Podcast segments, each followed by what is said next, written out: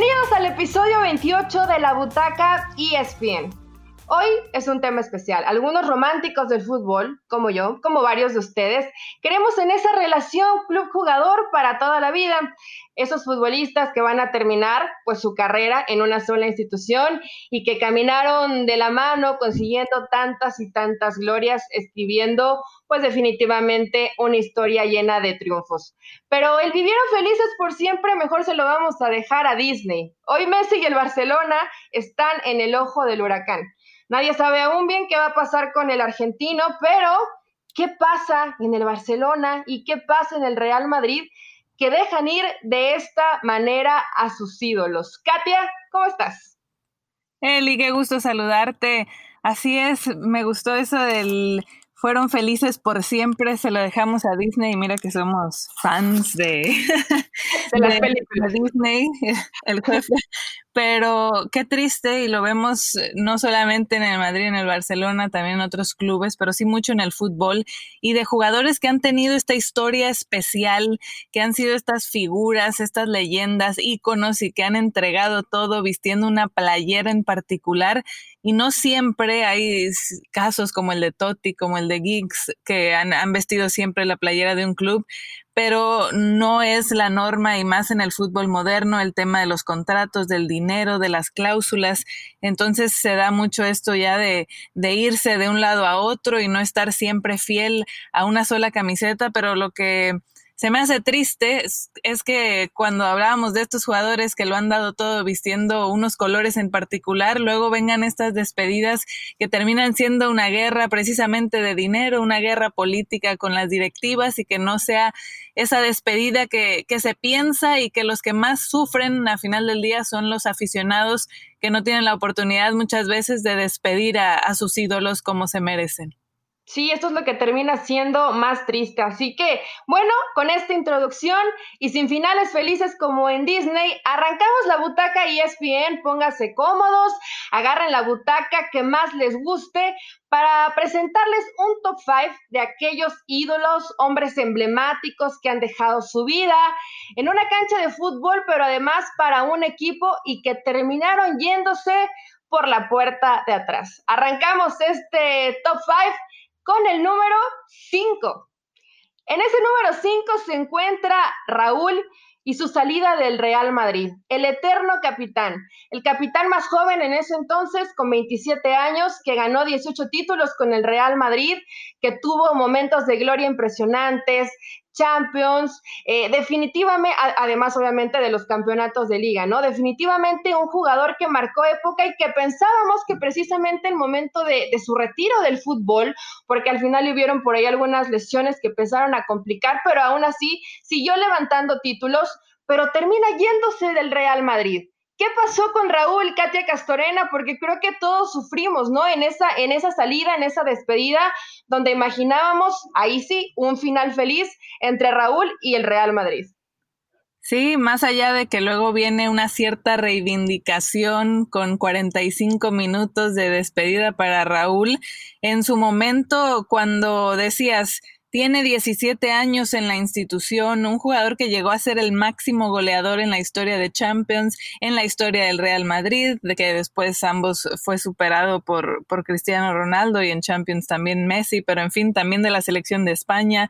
741 partidos con los merengues, lo máximo vistiendo la camiseta blanca y ves todos estos récords, el palmarés y que le firmaron incluso un contrato vitalicio, tú decías, no, bueno, se va a quedar siempre con el Madrid, un contrato vitalicio, eso quiere decir que estará ahí por siempre.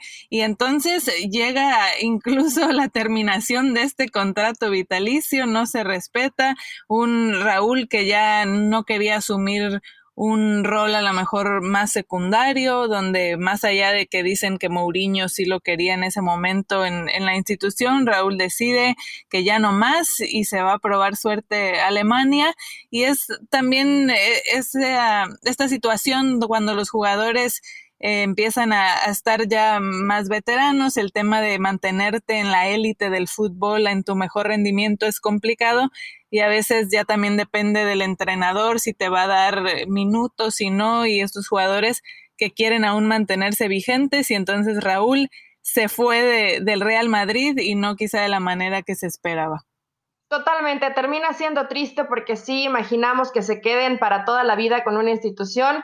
323 goles en 741 partidos, bien lo mencionabas, al final ya no tenía tantos minutos, ya por lo general entraba desde la banca y bueno, él llegó el momento de, de decidir, ¿sabes qué? Yo quiero seguir siendo protagonista, quiero buscar otro reto para mi carrera y ya no voy más con el Real Madrid. En este momento, bueno, se encuentra dirigiendo a la segunda filial, eh, regresó al final al equipo de, sus amores, pero aún así, pues ya en una faceta nueva, ¿no? Como técnico, veremos si tiene una historia parecida a lo que fue con Zidane y si en algún momento llega a conseguir esos logros y que le den esa posibilidad de dirigir a la máxima plantilla de los merengues. Pero sin duda una historia que terminó bastante triste porque veíamos una zurda espectacular que terminó yéndose con un homenaje bastante eh, aburrido, bastante chafón a lo que fue su carrera dentro del Real Madrid. Y él mismo lo acepta.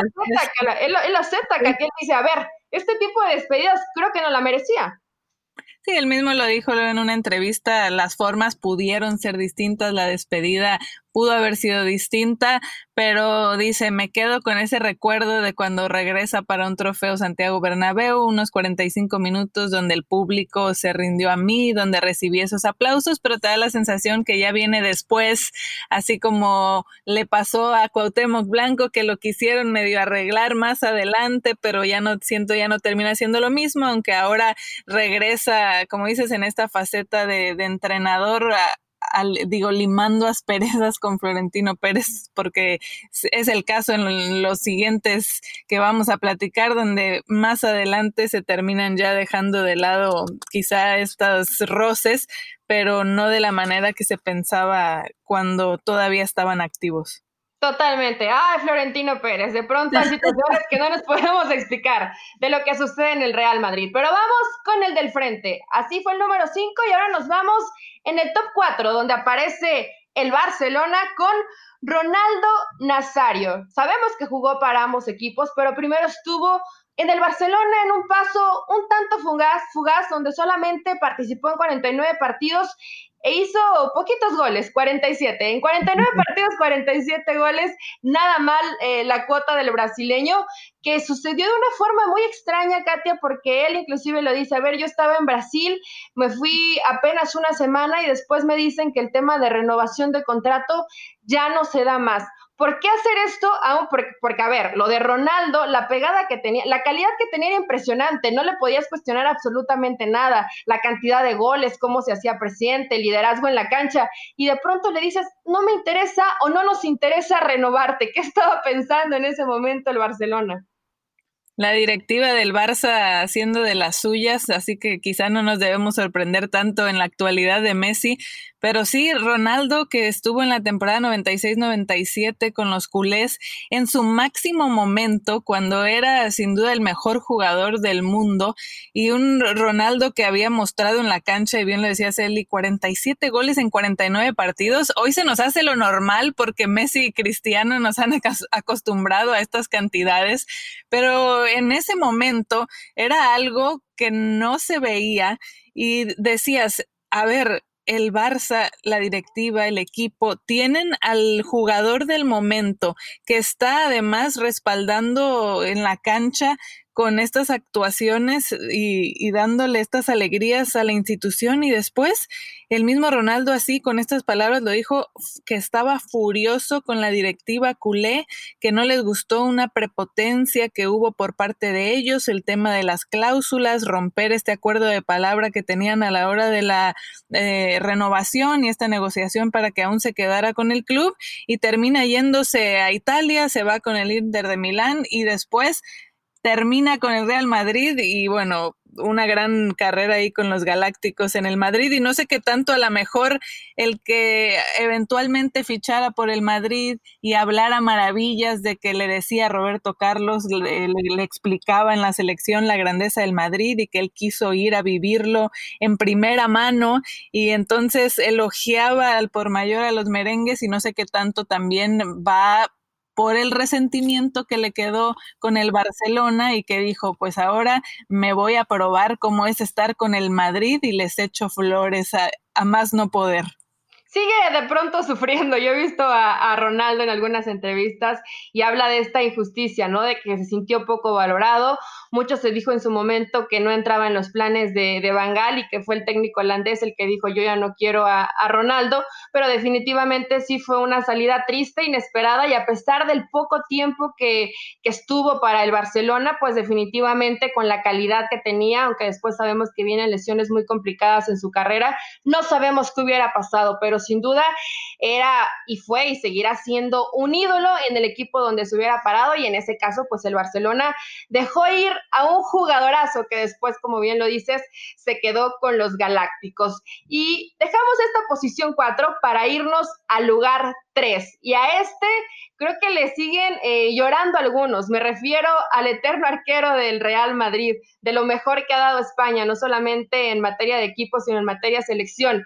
Iker Casillas y esa salida, pero terrible, terrible, donde creo que definitivamente, por más que digan que ya se llevan bien Iker Casillas y Florentino Pérez, creo que sigue habiendo temas donde estuvo de por medio Mourinho y donde fue una despedida que, aunque siempre salen los presidentes con este discurso, es que el jugador lo pidió así, algo discreto, algo, que pasara prácticamente desapercibido. Yo estoy segura que con todos los logros, que con la grandeza, que con lo que representaba Iker Casillas para la selección española y para el Real Madrid, no podía irse de esta forma, Katy. Sí, caray, traumática, así lo describía Iker Casillas, la salida del Real Madrid y hacía la analogía a lo que se vive en un divorcio, porque sin duda había sido una relación de muchísimos años donde él se había formado, entregado sus mejores momentos con el club, que hubo frases maldichas, dimes y diretes, estos roces, como bien dices, con Mourinho, luego el tema de la, la lesión y tuvo que ser suplente, ya entonces la presión de la grada, de algunos que son o eran anticasillas y, y entonces todo esto evidentemente llevó al jugador a la orilla y a querer pedir su salida, pero sin duda no fueron las formas y cómo no acordarnos de esa imagen de Iker llorando, despidiéndose del Real Madrid en esa conferencia de prensa. Y sí te da la sensación de que termina siendo por la puerta de atrás y no de la manera que merecía alguien como Iker por todo lo que había entregado con el club y, lo que representaba, ¿no? Después de Raúl, 725 partidos vistiendo la playera blanca, son los dos que más han estado en partidos oficiales como jugadores del Real Madrid. Sí, a ver, 19 títulos, 5 ligas, 2 copas, 4 supercopas de España, 3 champions, 2 supercopas de Europa, 2 intercontinentales y un mundial de clubes. Nada mal, ¿no? Nada mal el palmarés del, del futbolista, de una, aparte de lo, lo, que estaba haciendo con la selección española. Inclusive esto que dices, Katia, desde la grada, que decían que era el mismo Florentino Pérez y un grupo de personas que tenía eh, para estar ahí presionando y, y molestando a Iker Casillas para que terminara por rendirse y decidir salir del Real Madrid. Definitivamente las formas no son correctas. Nunca fue el, el favorito de Florentino, ¿no? Él siempre eh, soñaba con llevar a, a, Gianluigi Buffon. No le gustaba que Iker Casillas no fuera tan alto para sus parámetros, para sus estándares. Él quería eh, un arquero más alto, él soñaba con Buffon, pero la realidad es que Iker Casillas dejó todo en el Real Madrid, no hay absolutamente nada que reclamarle y si termina siendo una salida muy injusta. Hace poco eh, decide retirarse ya de manera definitiva de las canchas. Lo vamos a extrañar, se le va a extrañar, lamentablemente por este problema que, que tuvo de salud, que esperemos que, que, ya esté de lo mejor y que, y que siga mejorando y que se siga cuidando y que yo estoy segura que de vez en cuando sigue eh, jugando al fútbol, pero ya eh, de manera amateur, seguramente cerca de su casa. Pero qué lástima que este tipo de emblemáticos terminen saliendo así, porque es un golpe fuerte para la afición que lo quiere y para el mismo futbolista cuando entregas tu vida y no te sientes valorado y correspondido de la misma manera como todo lo que diste para un club durante tantos años, Katia. 16 años con el Real Madrid, Iker Casillas. Sí, que bueno, lo ganó además también todo con la selección española, algo que no pudo vivir Raúl porque también fue polémica en su momento cuando Luis Aragonés decide ya no llevarlo a aquella euro y que se viene esa época dorada de, la, No la llevan y, la gana, ¿no? Pero... exacto pero sí, con, con Iker sin duda dolió. Luego con Florentino, cuando viene toda esa idea de meterle a, David De Gea, decir que De Gea era quien quería el Real Madrid y que entonces si venía De Gea, Iker ya iba a ser suplente.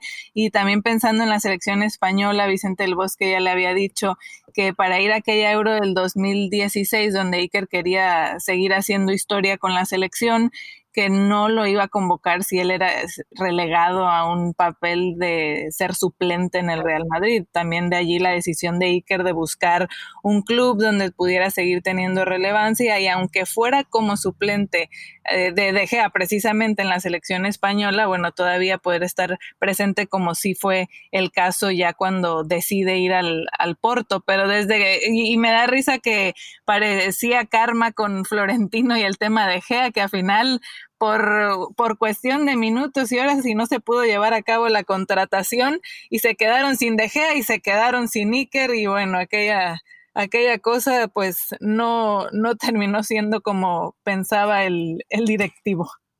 Totalmente, Katia. Ahí dejamos la posición 3, doloroso, y tenemos que seguir con el Real Madrid.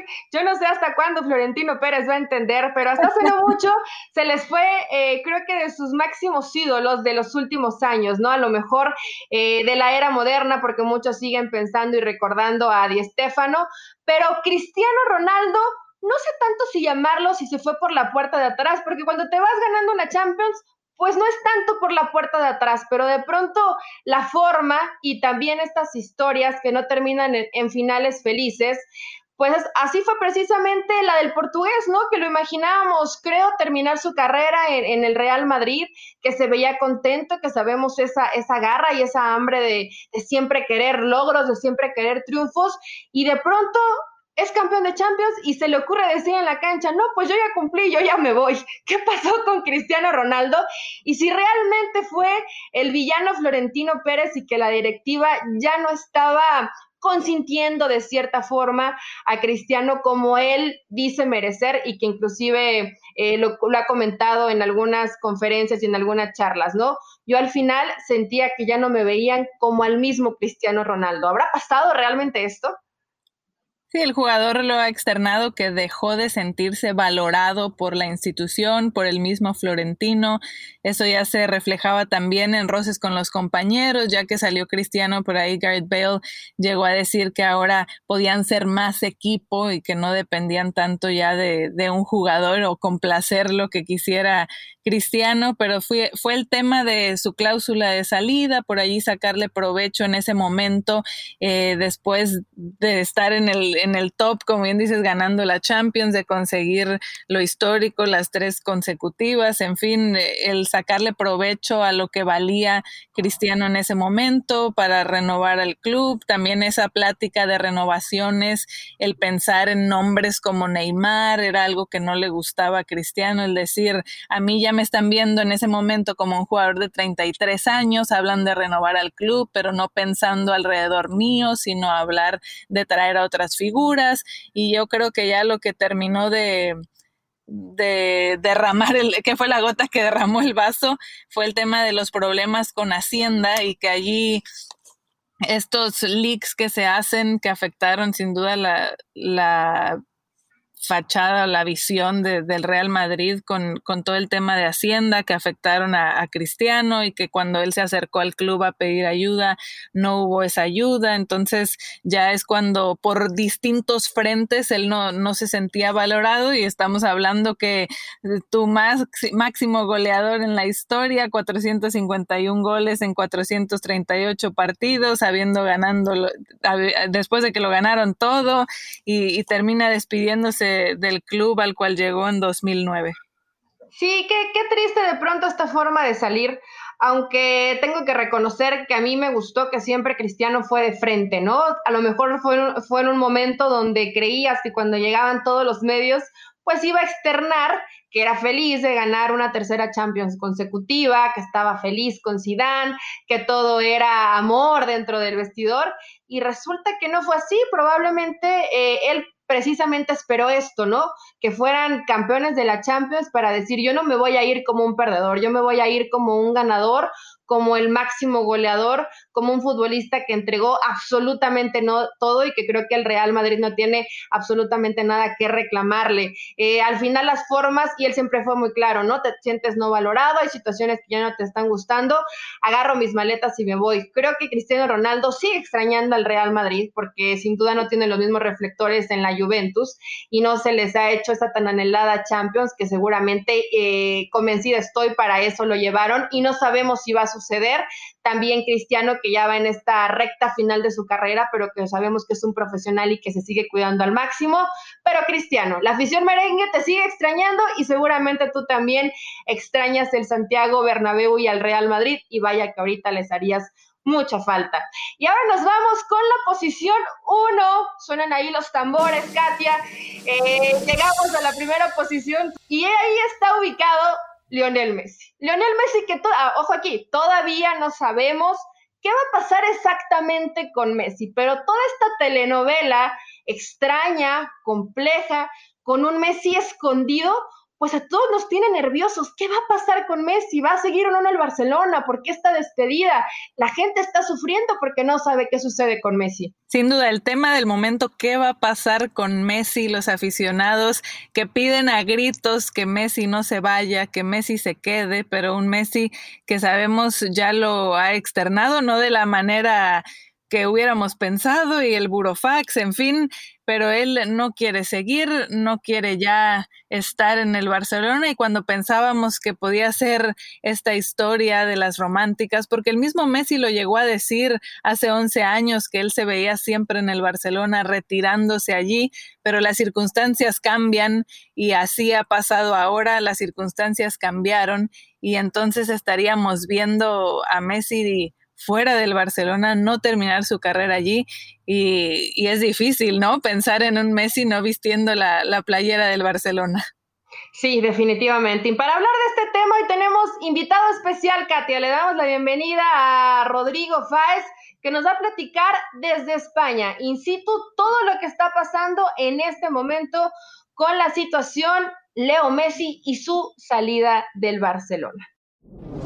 ¿Qué tal, Eli? ¿Cómo estás? Pues eh, bueno, la verdad que lo primero, muchas gracias por la invitación y lo segundo, sí, estamos aquí en España todos pendientes de lo que pueda pasar con Messi, de esa primera reunión, que yo creo va a ser la primera reunión de muchas, porque no sé por qué, pero me huele que va a ser muy largo en el tiempo todo lo que, lo que tiene que acontecer en, en relación a Leo Messi y sobre todo con las formas, ¿no? Con las que irrumpió el pasado 25 de agosto diciendo por burofax, de una forma escrita, un tanto extraño, porque sí que es cierto que a nivel legal es la forma en la que, en la que se tiene que que comunicar con el Barça, pero también es cierto que hay mucha gente que dice, oye, después de casi 20 años, que creo que cumple ahora en septiembre en el, en el Fútbol Club Barcelona, ¿no hubiera sido mejor llamar directamente a Bartomeu o a cualquier persona de la directiva, eh, intentar eh, aplazar una reunión, hablar cara a cara y ya luego que llegas el burofax? Es una de las críticas ¿no? que tiene todo el mundo ahora mismo en cuanto a aficionados de, del comportamiento de Leo Messi, pero sí que es cierto que, bueno, que por la otra parte te cuentan desde el entorno de Leo Messi que dice, oye, ya, es que son muchos años aguantando proyectos que no tiran para adelante, proyectos que no son ganadores, jugadores que no están al nivel de,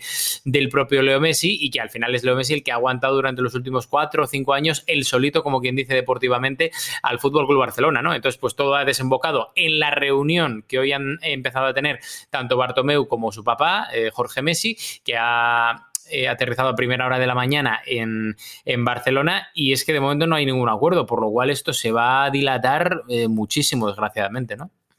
Totalmente de acuerdo contigo, Rodrigo. También está Katia que quiere hacerte una pregunta, pero antes de esto quiero saber por qué ni Bartomeu, ni Messi, ni nadie ha pensado en la afición, lo cual me genera tanta tristeza verlos dolidos, pidiéndole a Messi que por favor, que hable, que se aclare de una vez por todas. Y el aficionado hoy está en el olvido, ¿no? Y es el que más va a sufrir, porque definitivamente no va a despedir a Messi como, como Messi y la trayectoria que tuvo con el Barcelona se lo merecía.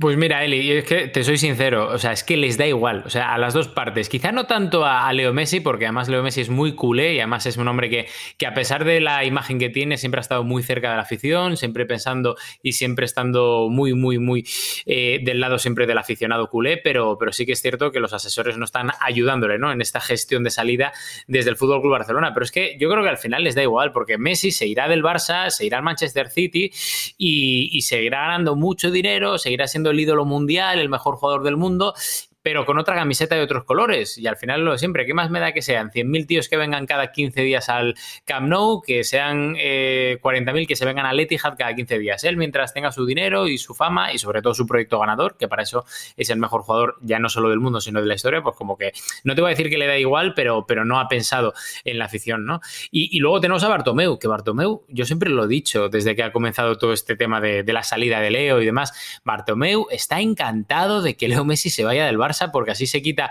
un problema de encima, alguien que, a quien no puede domar, y al final Bartomeu dice, la afición da igual, vendrá otro jugador que obviamente no bueno hará a Messi ni mejor porque es imposible, pero vendrá otro jugador, habrá otro proyecto y Bartomeu entiende que se quita de en medio un problema más personal y más interno, tanto a nivel de presidencia como de directiva, y, se quita en medio eh, además un riesgo increíble, porque es que al ser un club y no una empresa, el Barça, si hay pérdidas en marzo, el, Barça tiene que, la directiva del Barça, y en este caso Bartomeu, tiene que, que responder con su patrimonio personal por lo cual dice, uy, si es que no tengo ningún problema, eh, que se vaya Messi, que se vaya ya. Y vamos a intentar molestarle lo más posible, ¿no? Y al final el que queda en medio es el aficionado, que se queda con la típica cara de decir, Eli, eh, ayúdame con Messi con Bartomeu, que, no me hacen ni caso, ¿no? Y, y se queda muy triste porque es un icono que se va. Rodri, y ahorita que lo mencionas, es triste pensar que ahora se vea como un problema cuando estás hablando de tu máxima figura en, en, lo que ha representado para el club y en que, ok, ya no vamos a tener a lo mejor esas historias románticas de jugadores como Totti, como Ryan Giggs, como Maldini, que se quedaron por siempre en un solo club, pero el tema de las formas, como tú decías, un burofax, eh, después de una derrota de esa manera en Champions League, eh, estos dimes y diretes y que quizá no sea con una despedida, un partido, digo, además que ahorita estamos en pandemia, pero más adelante pensando en la afición, sino estas formas, es, triste pensar que, así se va a llegar a una despedida que, termina manchando un poco lo que ha sido esta gran historia y esta gran trayectoria que, que han tenido juntos ganando todo. ¿Qué tal, Katia? Pues eh, sí, la verdad que es muy triste, o sea, muy triste. Yo el otro día lo pensaba y hacía un poco de recapitulación de los últimos acontecimientos o de los últimos eventos ¿no? en los que ha estado Messi y al final eh, tened en cuenta una cosa, que es que Messi eh, esta temporada en marzo o en febrero, justo antes del confinamiento aquí en Europa, iban líderes. El, Barça iba líder y el Madrid empezaba a flaquear, ya le sacaban dos puntos con el Barça como primer clasificado y de repente todo se derrumbó. Y al final eso a nivel deportivo influye obviamente al Barça, pero sobre todo influye a Messi porque es un hombre que, que desde hace mucho tiempo no sonríe. Y yo que, he conocido, y, bueno, que conozco a Messi y que he coincidido con él muchas, muchas veces, es, es alguien que, que tiene ese síndrome eh, en una parte de su interior de Peter Pan, decir, si yo no sonrío, yo no soy feliz y yo, si no soy feliz, no sé qué hago aquí, ¿no? Y entonces al final es bastante triste que primero eh, hayan conseguido entre todos que Leo Messi haya perdido la sonrisa y haya perdido las ganas de disfrutar con el fútbol y con el Fútbol Club Barcelona. Y segundo, cómo, cómo ha derivado todo, ¿no? Primero, la pérdida de la liga, de repente llega el Real Madrid que sin nada, sin absolutamente nada, te, ha conseguido robar el título. Luego, de repente, te consigues clasificar derrotando al Nápoles para la Champions en esa final a 8 de, de Lisboa y te elimina el Bayern Múnich con un 8 a 2, que es una vergüenza histórica, una humillación europea. Y luego, pues todo desemboca en ese puro fax que dices tú, joder, ¿qué ha fallado y quiénes han fallado, ¿no? En todo esto para que primero Messi no se haya sentido valorado y segundo para que Messi en el club de su vida, porque Messi, yo siempre lo he dicho y lo mantendré, siempre quería y su intención inicial era la de retirarse de, de, Blaugrana, es decir, colgar las botas como, como jugador del Barça en un One Club Man, como decías ahora mismo, como Ryan Giggs o Maldini o cualquiera de estos, y no lo va a conseguir y se han tenido que, ir a ese extremo, de decir, vale, pues es que yo aquí es imposible que, que sea feliz, pues me tendré que ir a ser feliz a otro lado, ¿no? Es muy triste. Definitivamente. Rodri, ¿es, ¿es viable o va a suceder eh, que Messi pudiera echar marcha atrás, o sea, que diga, sabes qué, ok, eh, mi papá ya estuvo negociando, está muy complicada la situación, las letras pequeñas del contrato dicen que, que tengo que cumplir y hoy vemos a esta postura del Barça que no quiere ceder en esos 700 millones, o es algo que ya a su parecer y a lo que viven desde España es definitivo. A ver, yo creo, Eli, que, que no. O sea, creo que no hay un, un escenario probable eh, en el que Messi se quede en el Barça. Porque es que además pienso que, si se queda va a ser para no jugar y va a ser un acto de rebeldía. Decir, ah, vale, que no me dejas irme al Manchester City, pues me quedo y no juego. O sea, creo que ese escenario, eh, bueno, ningún escenario es imposible, ¿vale? Pero, pero creo que sería, en caso de quedarse, lo más probable que le pasara a Messi. Al final es que yo creo que ni Messi ni el propio Bartomeu quieren que eso ocurra porque sería acabar a, piñas, ¿no? Entre, entre las dos partes y sería más triste aún. Entonces yo pienso que, que no, yo pienso que se va a ir, por lo que además hemos venido contando en exclusiva a nivel mundial desde el pasado lunes. Primero el interés del City, luego eh, el contrato que le ofrece el City con tres temporadas en la Premier, más luego dos en la MLS, además como embajador de la marca City Group a nivel global. Y yo creo que al final todo se tiene que, acordar pues con el Manchester City pagando un traspaso, o sea la cifra que sea, más algún jugador, y el Barça aceptando que se va por, por, expreso deseo de, de, Leo Messi, porque obviamente el Barça quiere que se quede Messi.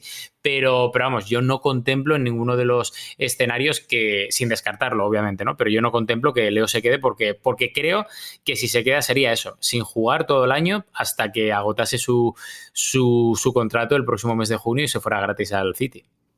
Después de toda esta década o poco más de gloria en la Liga Española, ¿qué tanto golpe es para la liga en general? Primero se fue Cristiano, ahora se iría Messi, el ya no tenerlos en, en esta, en esta liga. Sería mortal, pero mortal. Mortal porque, eh, ten en cuenta una cosa, Katia, eh, que es que la liga ha venido viviendo del Madrid y del Barça, de Cristiano y de Messi desde 2008 mm, prácticamente y, ha ampliado sus beneficios a nivel ya no solo de marketing y de imagen, sino también a nivel de derechos de, televisión. Y ahora, claro, te pones en la tesitura de, de Tebas, que es el presidente de la liga, y dices, oye, ¿ahora qué vendo? Si es que no puedo vender, ¿qué vendo? A Griezmann, que lleva un año desaparecido y que no tiene tanto cartel eh, como Messi o como Cristiano. ¿Qué vendo? A Dembélé, que de cada tres partidos 50 está lesionado. ¿Qué vendo? A Ramos, que, sí que es una estrella mundial, pero que es un defensa.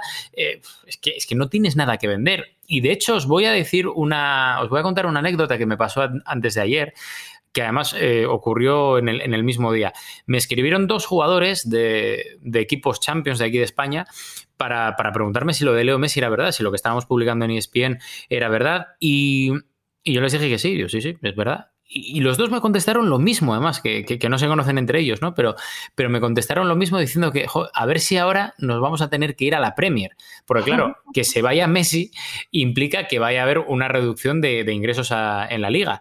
Y claro, esa reducción de ingresos pues va a afectar a todos los equipos de primera y segunda, pero en especial a esos jugadores que yo que sé que pueden estar en un Villarreal, en un Sevilla, en un Celta, en un Atlético de Madrid, que vean mermados sus ingresos y que digan, oye, es que tengo que liberar masa salarial para intentar llegar a fin de mes, ¿no? Y, eso sumado al COVID-19, que, que ha sido mortal de necesidad aquí en España, pues al final dices tú, es que, es que no queda otra y la liga queda herida de muerte por, por cuestiones obvias.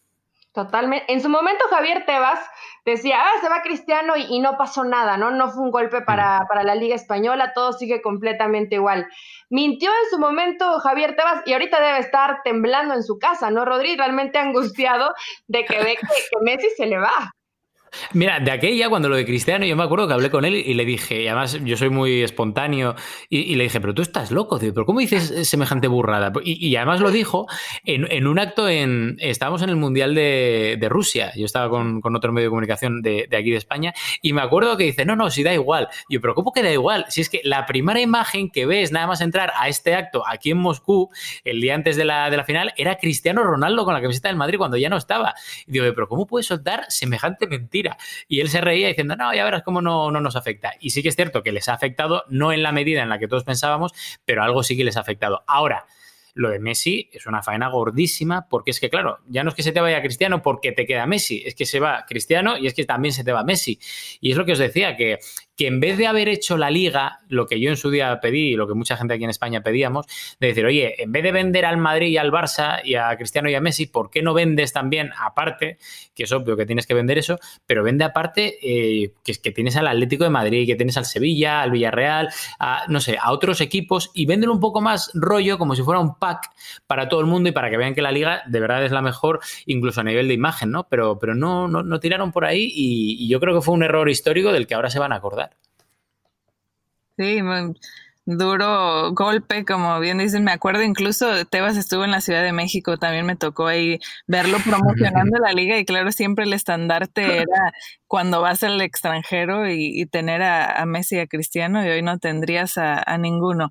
¿Qué viene entonces en, las siguientes horas? ¿Qué, ¿Qué, se dice ahí en España de, cómo va a ser el timeline de, este proceso, este fin a la novela?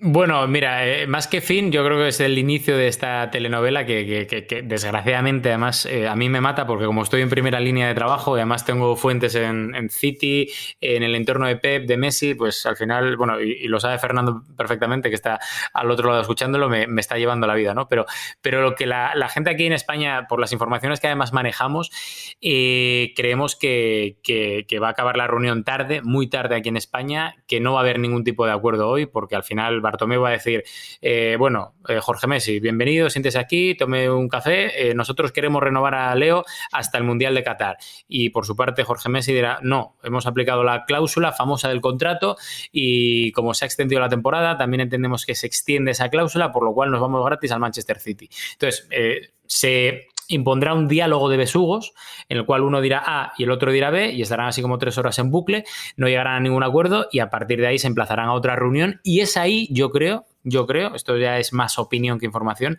pero yo creo que es ahí cuando entre las dos reuniones Leo va a tomar la palabra y va a explicar un poco a la afición y a, presionar de su, desde su punto de vista eh, para irse, para irse porque él se quiere ir bien del Barça, quiere acabar bien con la directiva, con el club, con la afición y, lo último que pretende es tener que forzar una salida eh, e irse de malos modos, ¿no? Totalmente. Rodri, pues muchas gracias por todo este panorama. Estaremos al pendiente. Felicidades por tu trabajo, por tu cobertura, porque sabemos que son prácticamente muy pocas horas de poder dormir y a la expectativa de lo que pueda pasar con Messi. Por último, eh, una reflexión de todo este tema de si al final Messi fue un poco el villano, porque de pronto ves el panorama de Barça está reclamando que todavía tiene este año de contrato, Bartomeu ya se va, se venía una reestructuración y en el momento más flaco, en el momento más débil, Messi dice no más. El futbolista tiene todo el derecho de, en el momento que decida eh, no continuar con un proyecto porque ya no lo satisface y además no estamos hablando de cualquier futbolista, es Messi. Pero de pronto esta situación en un momento vulnerable de la institución que amas, pues termina siendo un golpe fuerte que creo que nadie se esperaba que Messi en algún momento lo, lo terminara diciendo, ¿no? Sí, lo que pasa que tened en cuenta que, esta directiva es especialista en muy pocas cosas, pero en una eh, mucho. Es muy buena en una cosa que es meter eh, oponer a los eh, jugadores y más en concreto a Leo Messi a los pies de los caballos.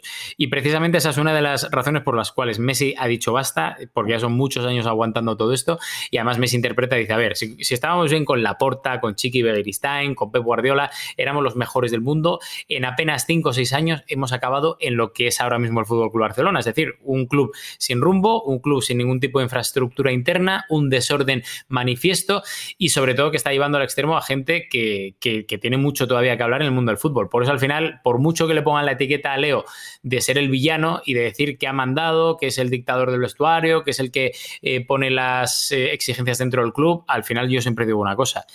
¿Quién tiene culpa? ¿El niño de 15 años por hacer o el padre de 45 por dejar hacer al niño? Totalmente.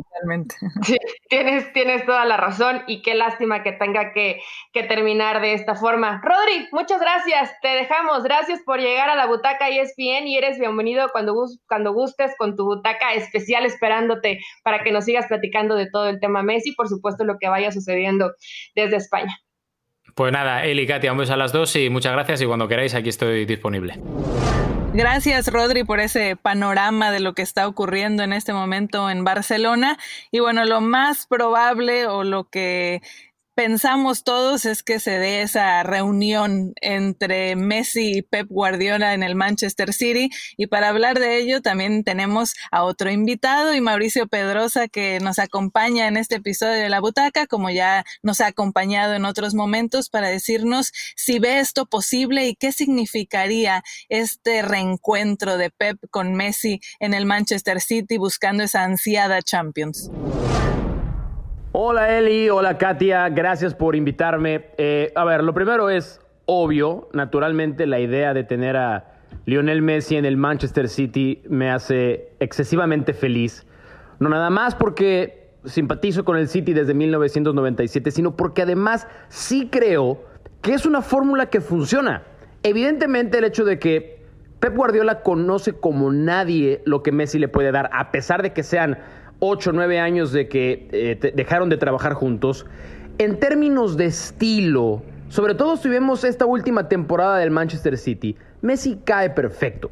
En la Liga Premier, el 85% de los equipos que juegan contra el City van, se encierran, meten dos líneas, de dos líneas de cuatro, o una de cinco y una de cuatro, y empiezan a tocar por fuera. Yo me imagino un futbolista como Messi rompiendo ese tipo de esquemas defensivos con su talento y su viveza y su primera intención. Me imagino que el City puede jugar un 4-3-3, en el medio campo con Rodri de volante de contención, a su derecha Kevin De Bruyne, a su izquierda Gundogan, Messi jugando de media punta y arriba dejando Sterling y al Kun Agüero. Eso es el 11 prototipo que yo me imagino. Y otro tipo de juego diferente es como el que le hizo al Real Madrid, de mucha más dinámica. Ahí tendría que adaptarse diferente Messi porque no es el tipo de futbolista para ese fútbol. Pero como un día el propio Guardiola lo dijo, Messi conmigo juega de 1, 2, 3, 4, 5, 6, 7, 8, 9 o 10. La sola idea de que puedan reunirse, no nada más a mí, a todos los aficionados del fútbol debe tenernos muy contentos y con una alta expectativa. Les mando un gran saludo, gracias por invitarme y hablamos muy pronto. Gracias Mau, pues no solamente a ti, sino a todos los aficionados del City, seguramente los tienen muy emocionados e ilusionados pensar en esta idea de ver a Messi con su equipo y ver a Messi en la Premier League, que, que sería un reto importante también para el futbolista y creo que también es de las razones por las que él está interesado en buscar estos nuevos aires, el, tener un nuevo reto también en lo profesional. Lo que nos dice Katia, a ver, ya yo me lo empecé a imaginar y hasta me emocioné. Además de que realmente el nivel en la Premier es, es, espectacular y casi todos los partidos son bastante buenos y cualquiera le puede ganar a cualquiera, también es una realidad, aunque sabemos quiénes son favoritos.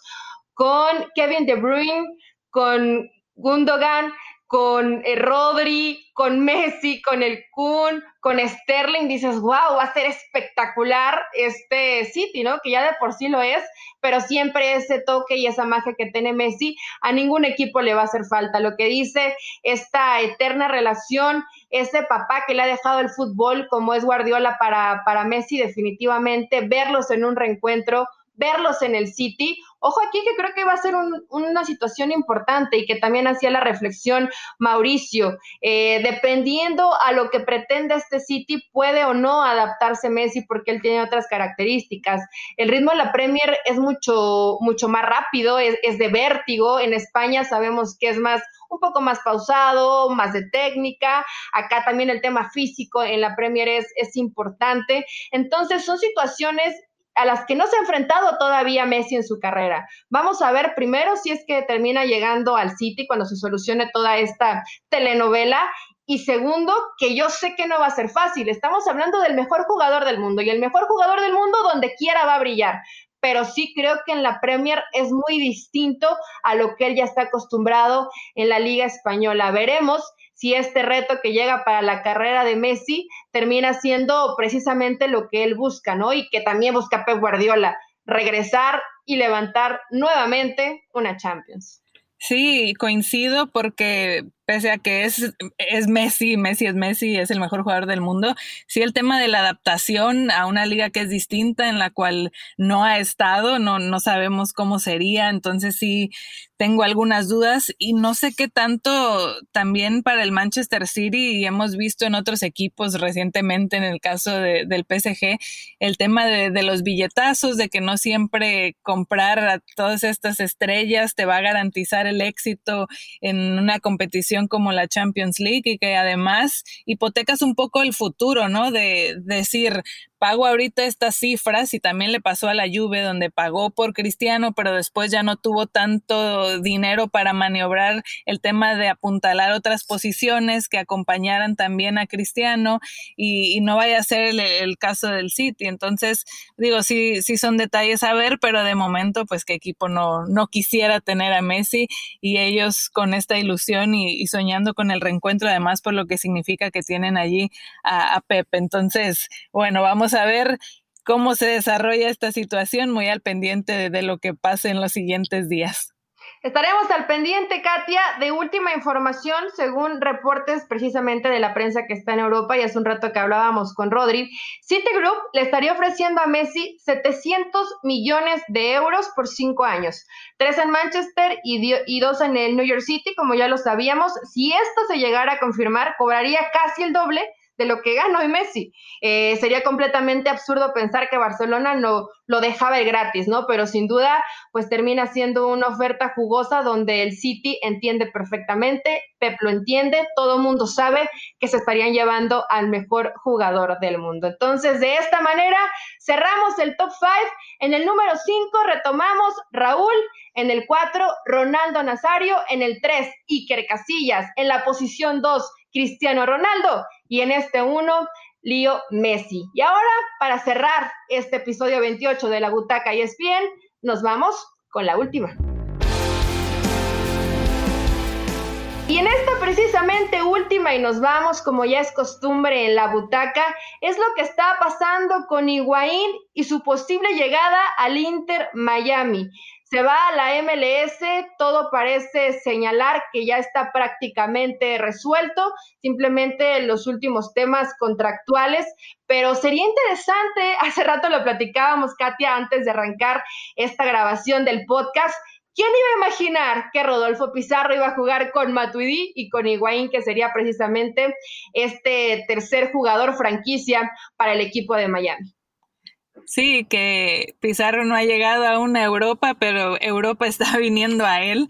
Y el tema de la decisión por la que eligió estar en el equipo de Miami, un poquito la proyección que tenía, podría tener pensando en su sueño europeo, pero eso que la MLS está creciendo, la MLS se rodea de estas figuras europeas que empiezan a venir un poco antes en su carrera, no necesariamente eh, ya tan al término de, la misma, porque bueno, Matuidi y Higuaín todavía tienen mucho que dar y me parece que, que van a ser unos elementos muy importantes para el esquema de Diego Alonso porque le faltaba un poquito eso, el, tema de tener un más control en el medio campo y además ese gol y tener a alguien de, de cara a la red rival que pueda ser peligroso y con la trayectoria como Higuaín creo que va a ser fundamental y, y, sabiendo el respaldo que tenía este equipo, teniendo a David Beckham como uno de los dueños, pues siempre, oye, el que levante el teléfono Beckham y te llame, pues sin duda hace diferencia.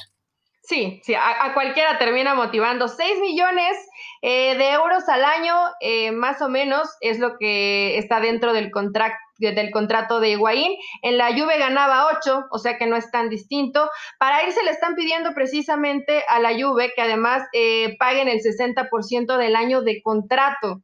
Entonces es lo que precisamente en este momento está trabando un poco eh, la negociación, pero creo que al final se va a terminar dando, ¿no? Es una situación que conviene a Higuaín, ya sabemos que para la Juve no entra en planes y sin duda llegaría como este refuerzo de lujo, ¿no? Como ya nos tiene acostumbrados la MLS a llevar futbolistas de calidad top. Solamente, Katia, que no falle como fallaba con la selección de Argentina, ¿no? Y como de pronto también lo vimos con la Juve, que llegue mucho más fino porque bien lo señalas, al Inter Miami le urge el tema gol y ojalá y lo puedan encontrar con el Pipita Higuaín. Sí, 32 años del Pipita, 33 de, de Matuidi, un poco a lo que me refería, ya no tanto que lleguen a los 37, 38 años. Digo, sí fue el caso de Slatan, pero todavía Slatan demostró mucho en la cancha, tan es así que regresó una vez más a, a Europa pero yo creo que estos jugadores tienen todavía mucho que ofrecer en lo que está representando hoy en día la MLS y sí, por favor, que no falle porque eso se espera de él, que contribuya con goles y eso es lo que pretende sin duda el equipo de Miami después de lo que va a desembolsar por él. Y si todo llega a buen puerto, bueno, que pueda regalar esas alegrías con este nuevo equipo que debutó este 2020 de locos, pero bueno, que debutó así en la MLS, la franquicia de expansión de Miami. Bueno, pues esperemos que Higuaín llegue a reforzar al equipo de Miami para que puedan caer los goles para la escuadra de Diego Alonso. Pues de esta forma cerramos un episodio más de la Butaca ESPN con este top 5 de los futbolistas que terminaron yéndose por la puerta de atrás, tanto del Barcelona como del Real Madrid. Muchas gracias por acompañarnos. Vayan a descargar el podcast y la próxima semana vamos a tener team completo. Pili está en una asignación especial, pero también regresa nuestra querida Carolina de las Alas, así que no se lo puede perder. Esto fue el episodio 28 de la Butaca y es bien. Muchas gracias, Katia, y nos vemos la próxima semana. Chao.